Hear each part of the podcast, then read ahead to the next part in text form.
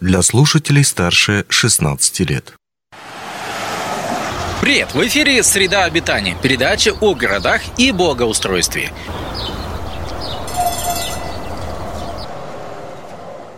Привет! Сегодня поговорим о блокированной застройке. Блокированная застройка – это тип малоэтажной жилой застройки, при котором расположенные в ряд однотипные жилые дома блокируются друг с другом боковыми стенами. Каждый из таких домов имеет отдельный вход, небольшой палисадник и иногда гараж. По крайней мере, такое определение дает нам Википедия.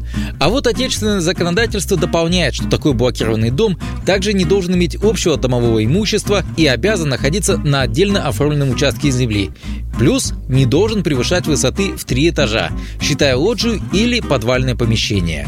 В чем фишка такой застройки? С градостроительной точки зрения она дает возможность относительно компактно расселить большое количество семей в комфортных условиях. Причем такая застройка практикуется и в пригородах, и в центральных городских районах.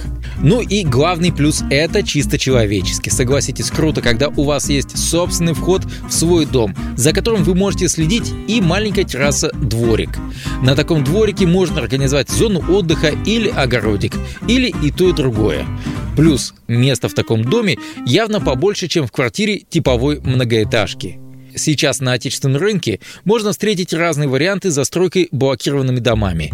Чаще всего такой тип застройки можно встретить в новых загородных районах, что не очень хорошо по причинам транспортной доступности. Но встречаются и варианты непосредственно в городской черте. Правда, если речь идет о городах-миллионниках, то цены на такое жилье могут кусаться.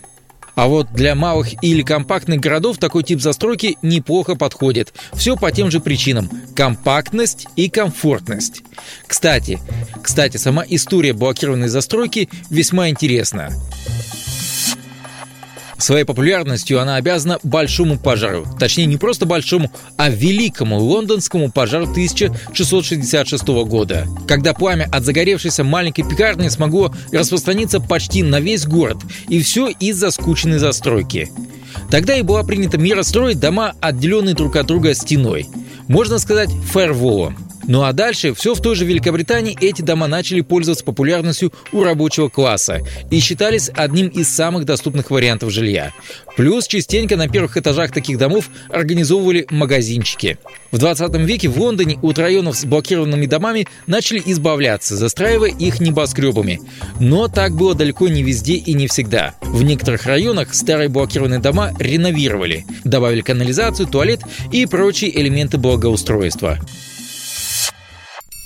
После такой реновации цена на эти домики выросла сразу в два раза и продолжает расти до сих пор. В итоге в 2011 году каждый пятый дом в Британии строился как террасный, то есть блокированный. Ну а теперь из Британии перенесемся поближе к нашей реальности.